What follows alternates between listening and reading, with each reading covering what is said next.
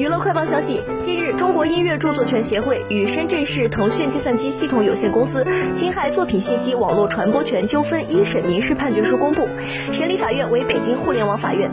判决书显示，原告中国音乐著作权协会诉称，被告腾讯公司未经涉案歌曲的作者及原告许可和支付相关著作权使用费，擅自在其腾讯视频网站上使用原告管理的涉案歌曲《九妹》《葫芦娃》等。